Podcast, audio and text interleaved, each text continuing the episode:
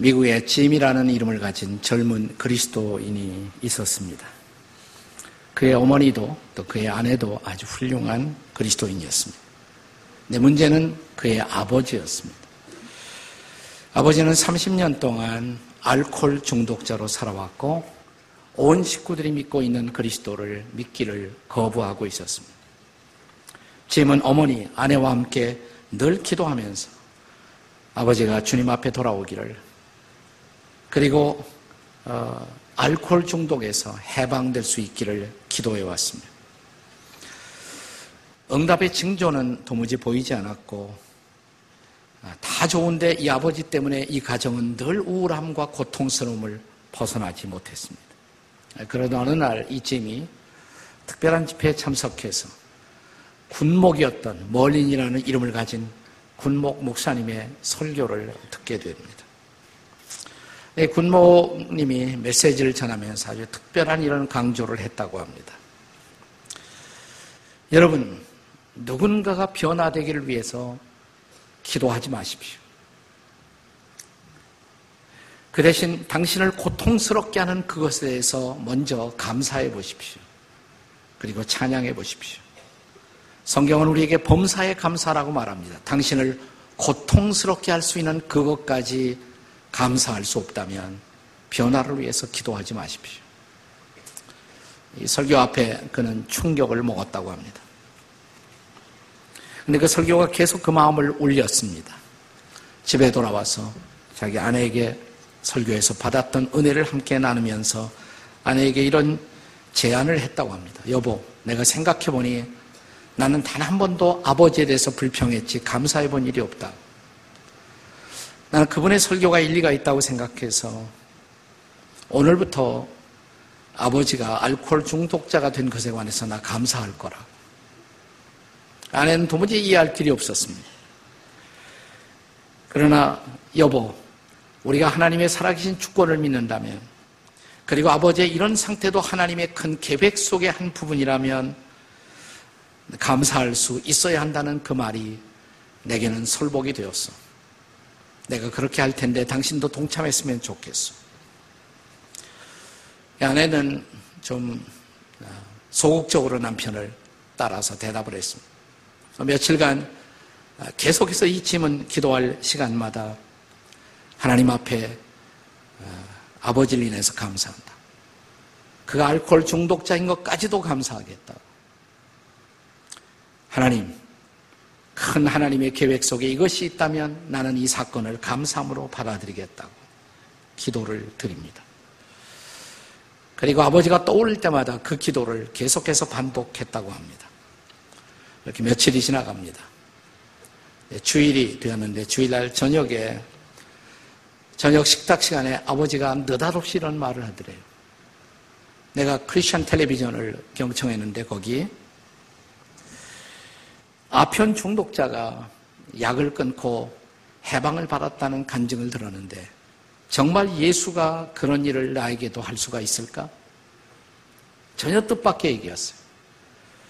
그래서 그날 저는 오랫동안 식구들은 함께 예수님 이야기를 아버지와 더불어 나누었습니다. 그리고 이제 그의 기도, 짐의 기도와 아내의 기도가 계속됩니다.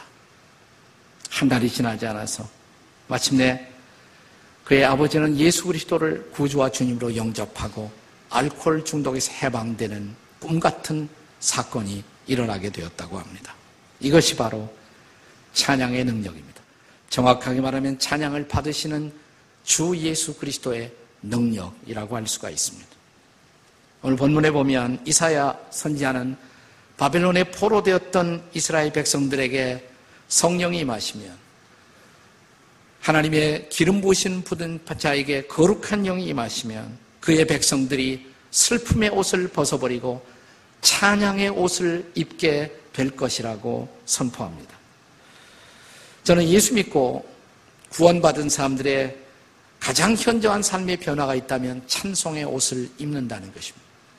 찬송이 삶의 방식이 된다 이 말이에요. 옷이 우리의 삶의 모습인 것처럼 찬송의 옷을 입는다는 것은 이제 찬양이 인생을 사는 방식이 되었다는 말입니다. 이것은 이사야서의 중요한 메시지입니다. 바벨론에 포로 되었던 이스라엘 백성을 향해서 선포되는 위대한 찬양의 메시지입니다. 이사야 43장 21절을 읽어보십시오. 이 말씀을 통해서 이사야 선자는 하나님을 찬양하는 주의 백성들의 모습이야말로 그들이 창조된 목적이다 이렇게 선언합니다. 같이 읽어요. 시작. 이 백성은 내가 나를 위하여 지었나니 나를 찬송하게 하려 합니다. 우리가 창조된 피조된 목적이 바로 주님을 찬양하기 위해서 우리는 존재한다는 말입니다. 이 메시지는 계속됩니다. 오늘 본문은 이사야 61장입니다만 61장에 들어가기 직전에 이사야 60장에서 회복된 이스라엘의 모습 그들이 하나님의 은혜를 경험하고 회복되었을 때의 놀라운 모습을 이렇게 증언하고 있습니다. 이사야 60장 18절의 말씀입니다. 같이 읽겠습니다. 시작. 다시는 강포한 일이 내 땅에 들리지 아니할 것이요 황폐와 파멸이 내 국경 안에 다시 없을 것이라. 네가 내 성벽을 구원이라 내 성문을 찬송이라 부를 것이라. 회복된 이스라엘 성벽은 구원이라고 불리워지게 될 것이고 성문은 찬송이라고. 회복된 이스라엘의 모습을 찬양이라는 상징적인 언어로 부르고 있는 모습을 볼 수가 있습니다. 여기서 찬송은 회복을 향한 하나님의 사역으로 나타나 있습니다. 찬양이 사역이라는 것을 아십니까? 찬송, 찬양이라는 것은 어떤 의미에서 하나님의 회복의 사역일 수가 있을까요? 본문은 첫째로 찬송은 전도 사역이라는 것을 우리에게 가르칩니다. 찬송은 전도 사역입니다. 한번 따라서 해보세요. 옆에 사람 보시면서 찬송은 전도 사역입니다. 시작. 찬송은 전도 사역입니다. 오늘의 본문에서 이사야 선지자는 메시아 대신 예수께서 이 땅에 오신 미션, 그 미션의 핵심이 뭔가? 아름다운 복음을 전하기 위해서 오셨다는 것입니다. 1절과 2절을 다시 한번 보겠습니다. 같이 읽습니다. 시작. 주 여호와의 영이 내게 내리셨으니 이는 여호와께서 내게 기름을 부으사 가난한 자에게 아름다운 소식을 전하게 하려 하십니다. 나를 보내사 마음이 상한 자를 고치며 포로된 자에게 자유를 갇힌 자에게 노임을 선포하며 2절 여호와의 은혜의 해와 우리 하나님의 보복의 날을 선포하려 하십니다. 여기 반복되는 단어가 뭐예요? 선포하려 하십니다. 아름다운 소식을 전하고 그 복음을 선포하게 하려 함이라 했습니다. 마음이 상한 자들, 포로된 자들, 갇힌 자들에게 아름다운 소식을 전하기 위해서 그가 오셨다는 것입니다. 이것은 그때만 필요한 메시지일까요? 지금 이 땅에서 삶을 살고 있는 이 삶의 한복판에 우리 주변에서도 마음이 상한 자들, 그리고 마음이 닫혀 있는 사람들, 갇혀 있는 사람들, 얼마나 많이 있습니까? 그들에게 이 소식이, 아름다운 소식이 필요하지 않은가요? 그런데 오늘 본문은 이런 아름다운 소식을 전하는 가장 효율적인 방편의 하나가 찬송이라는 것입니다. 여러분, 전도하고 싶으면 그리고 전도가 내가 서투르다고 아직도 느끼면 찬양하시면 돼요. 아픈 분들에게 전도하고 싶어요? 가서 찬양을 불러주세요. 그것이 바로 전도가 될 수가 있어요. 찬송의 바로 복음의 메시지가 거기에 실려 있지 않습니까? 이사야 말씀과 함께 시편에도 계속적으로 찬양이 얼마나 복음의 효율적인 툴이 될 수가 있는 것인가를 성경은 증언합니다. 시편 96편 2절을 한번 보도록 하겠습니다. 같이 읽습니다. 시작. 여호와께 노래하며 그의 이름을 송축하며 그의 구원을 날마다 전파할지어다. 하나님을 노래하면서 구원을 전파하라. 노래가 찬양이 바로 전파의 방편이 될 수가 있다는 것입니다. 제가 종종 소개하는 전라남도 신안군의 정도 이야기를 기억하십니까? 이 신안군은 우리나라에서 복음화가 가장 많이 촉진된 지역입니다. 한 65%가 크리스찬으로 통계가 나오고 있어요. 근데 그 중에 정도는 90%가 그리스도인입니다. 물론 섬에 많은 사람들이 사는 것은 아니지만 90%가 그리스도인. 우리나라에서 가장 복음화된 섬, 별명이 천국의 섬입니다. 천사의 섬이라는 별명도 있지만 또 하나의 별명이 천국의 섬입니다. 아름다운 청정 지역, 유네스코가 지정한 슬로우 시티 아주 아름다운 섬이죠. 그런데 이 섬이 이렇게 아름다운 섬으로 변모된 그 한복판에 사람들의 마음을 두드리는 아름다운 이야기는 한 여성 전도자 문준경이라는 전도사님 때문입니다. 제가 몇 차례 정도를 방문하고 또 정도에 있는 분들을 위해서 집회도 인도했습니다만 보는 스크린의 지역은 문중경 전우사님 기념관이에요. 새롭게 오픈이 되었습니다. 마을의 한복판에 기념관이 자리 잡고 있습니다. 제가 거기서 집회를 하면서 그 문중경 전우사님을 기억하는 분들이 아직도 계세요. 그분들에게 당신이 만난 문 전도사님을 어떤 분으로 기억하시나요? 몇 분이 저에게 똑같은 대답을 해요. 그분의 찬송 소리가 지금도 귓전에 맴돌아요.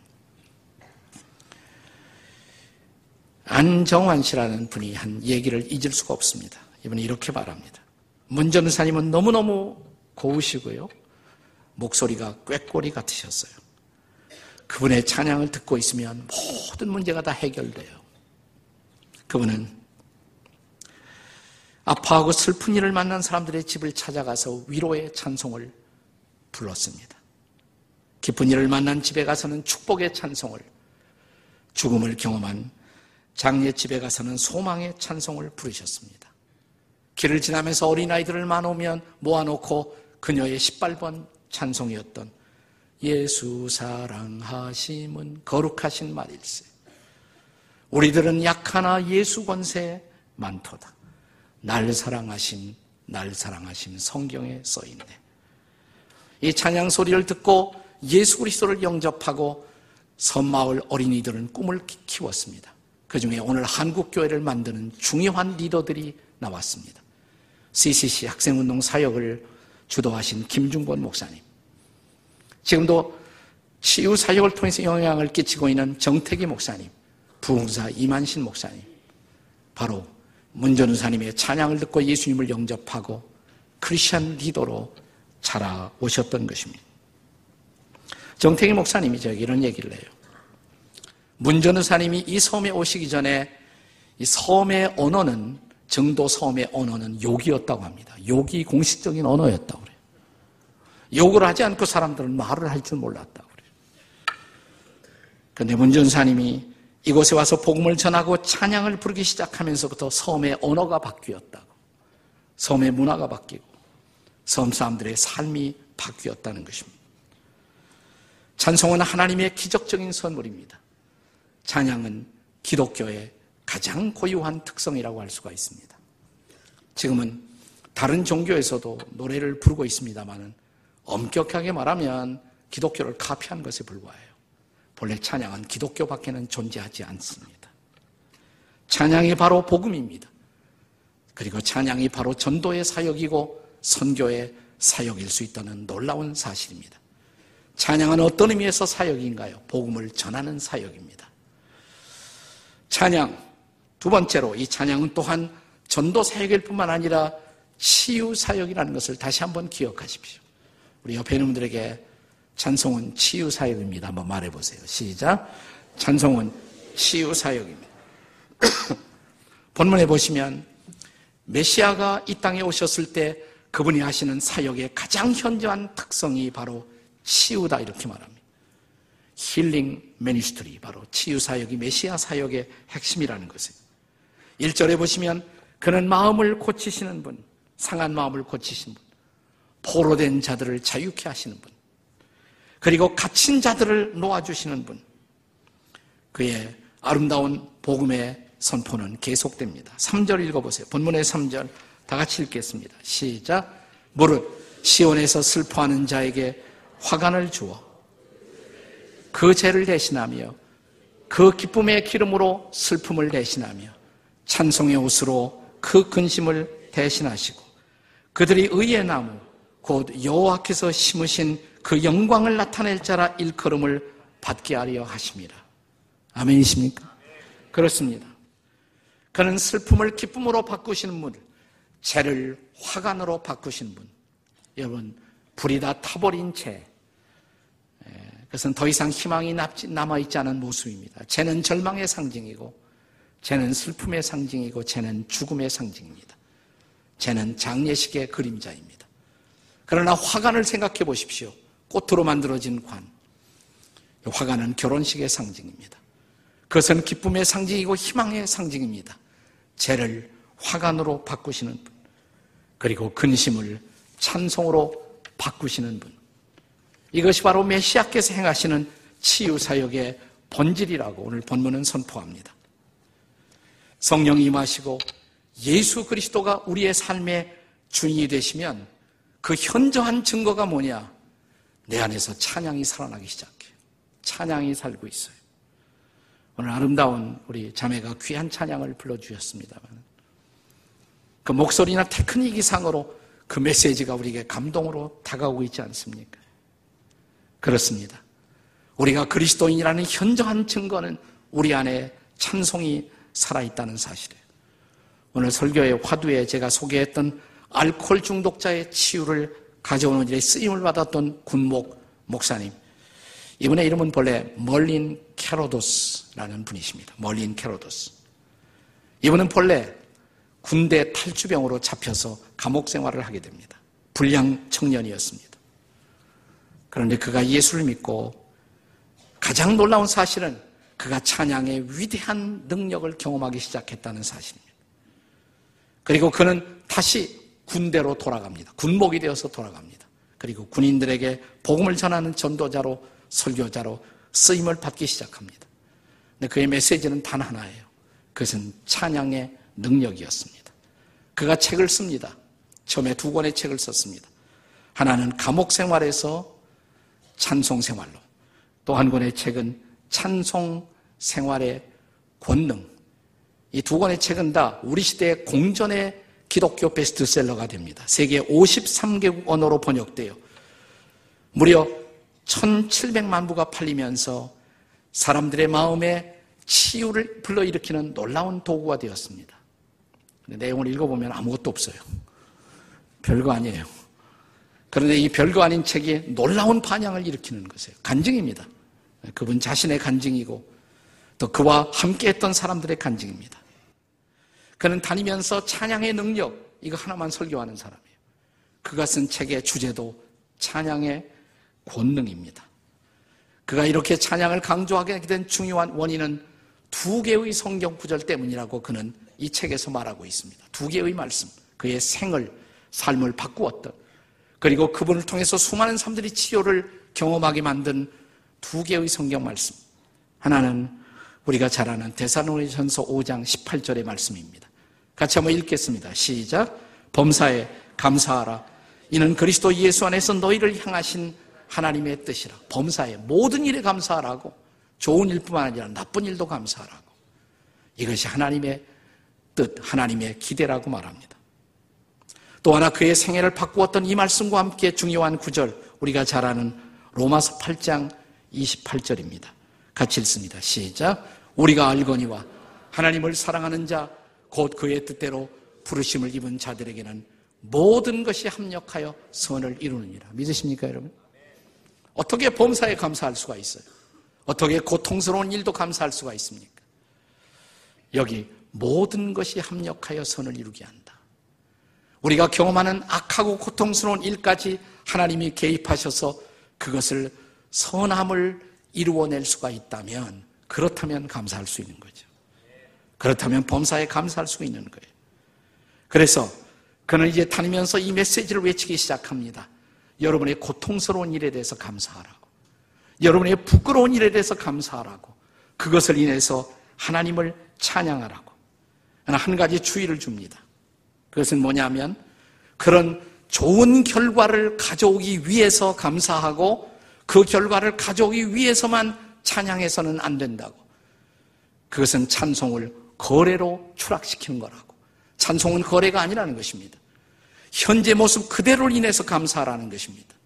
이것도 하나님의 커다란 주권적 계획 안에 있으며 하나님이 고통스러운 사건 속에도 개입하고 일하고 계시다면 그 사건 자체를 인해서도 감사하라고.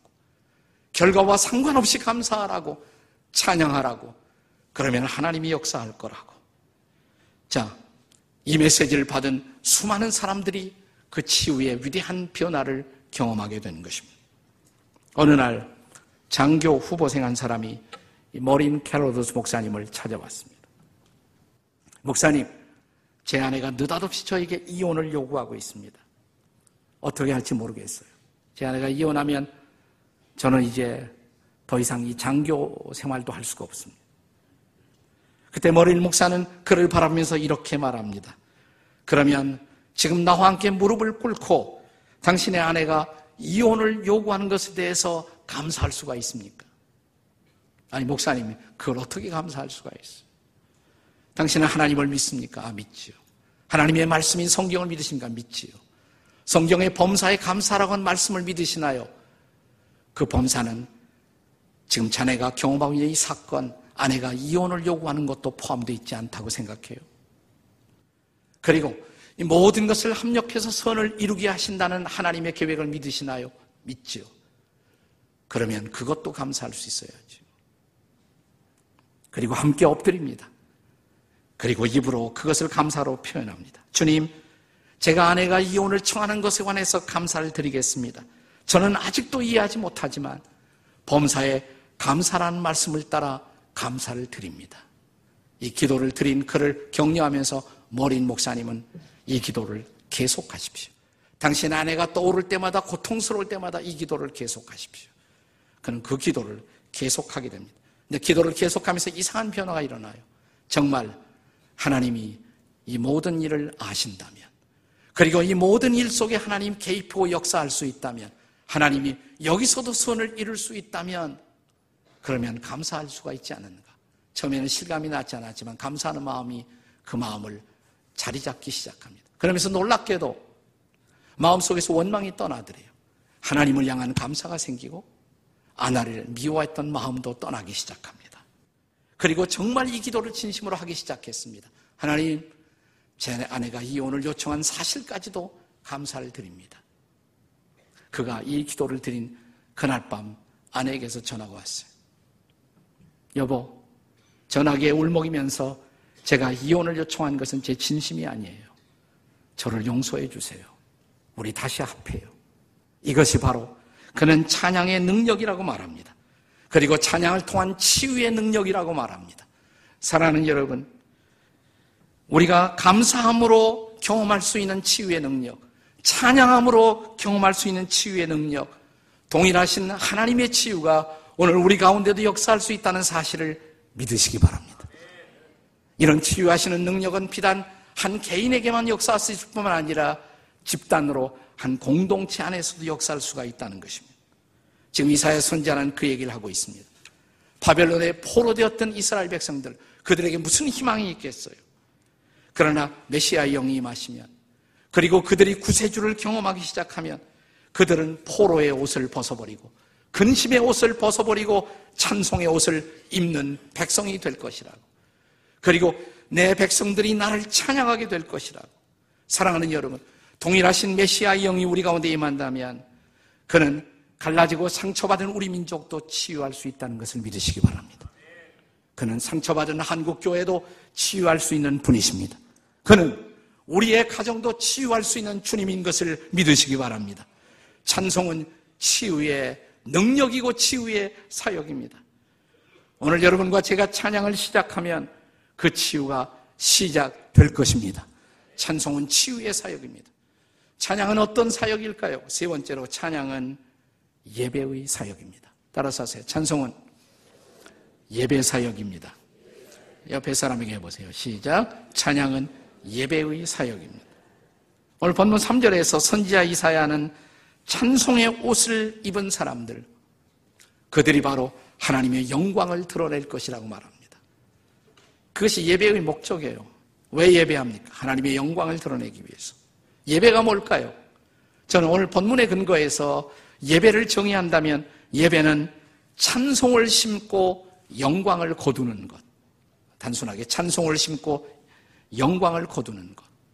무슨 말이에요? 우리가 찬양할 때 찬양을 심는 것이에요. 그러면 영광을 거두게 돼요. 하나님께 영광을 돌리고 그 영광 속에 우리가 동참하는 것, 그것이 바로 예배라는 것입니다. 월십.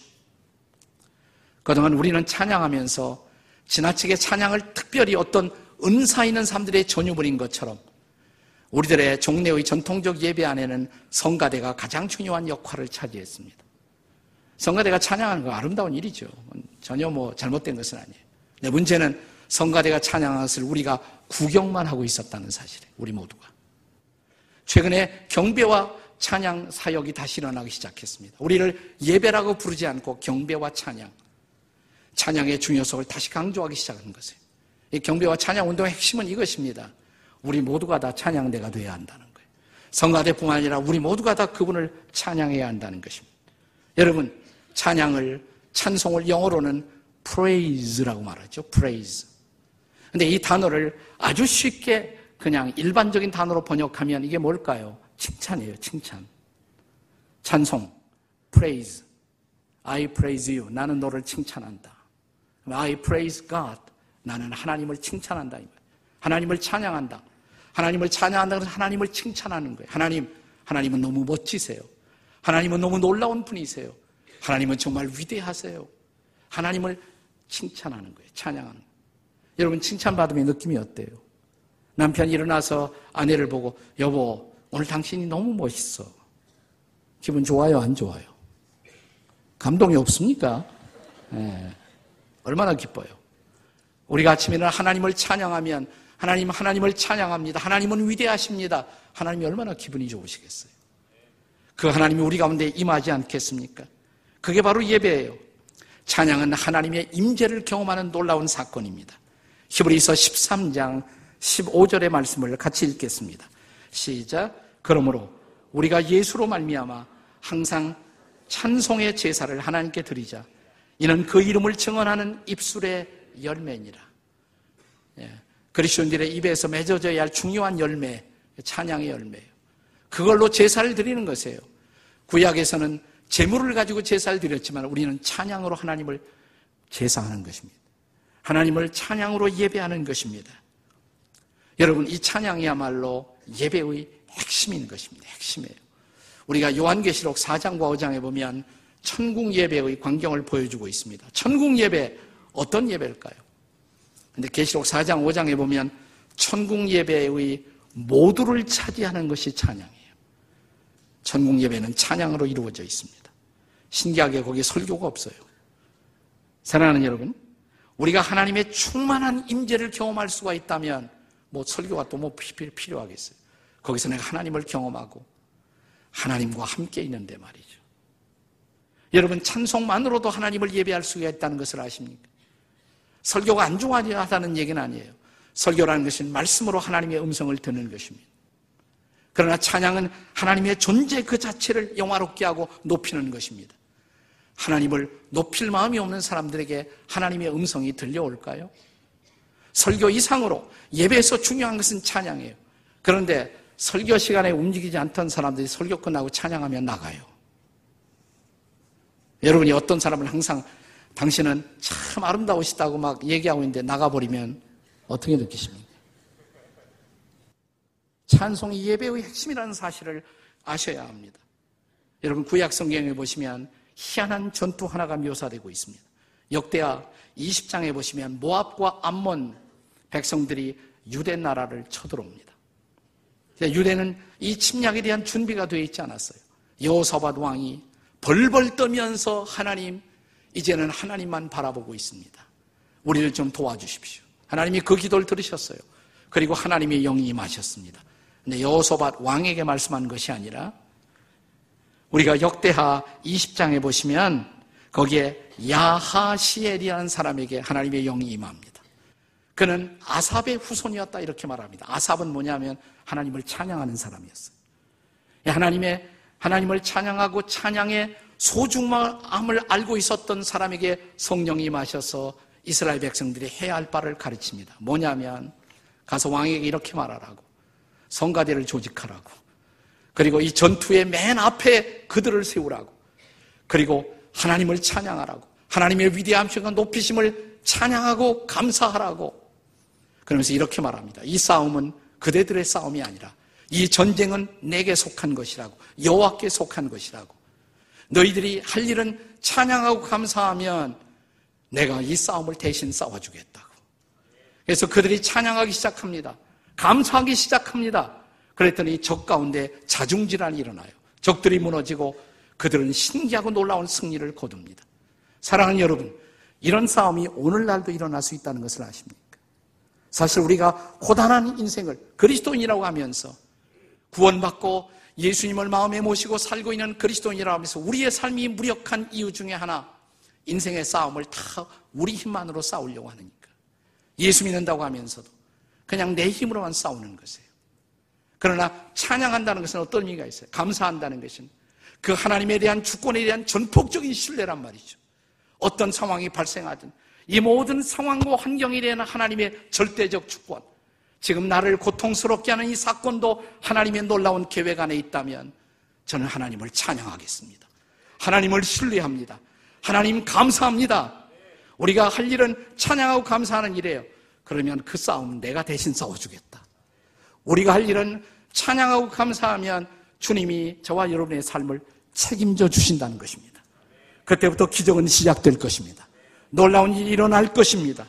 여러분과 저의 인생 속에 이 찬양의 놀라운 은혜가 그리고 감사의 은혜가 일어나고 있습니까? 오늘 나를 괴롭히는 고통스러운 사건 앞에 엎드려 그러면 감사해 보지 않겠습니까? 주님 감사합니다. 이것도 하나님의 놀라운 계획의 한 부분인 것을 믿고 감사를 드립니다. 주님을 찬양합니다. 나는 내가 기도할 수 있다는 사실, 찬양할 수 있다는 사실, 감사할 수 있다는 사실만으로 행복합니다. I praise you. 하나님 당신을 찬양합니다. 이것이 위대한 기적의 시작이 될 것입니다. 주님이 여러분과 함께하는 것을 보게 될 것입니다. 오늘 이 찬양의 능력이 우리 가운데 경험되기를 주의 이름으로 축원합니다.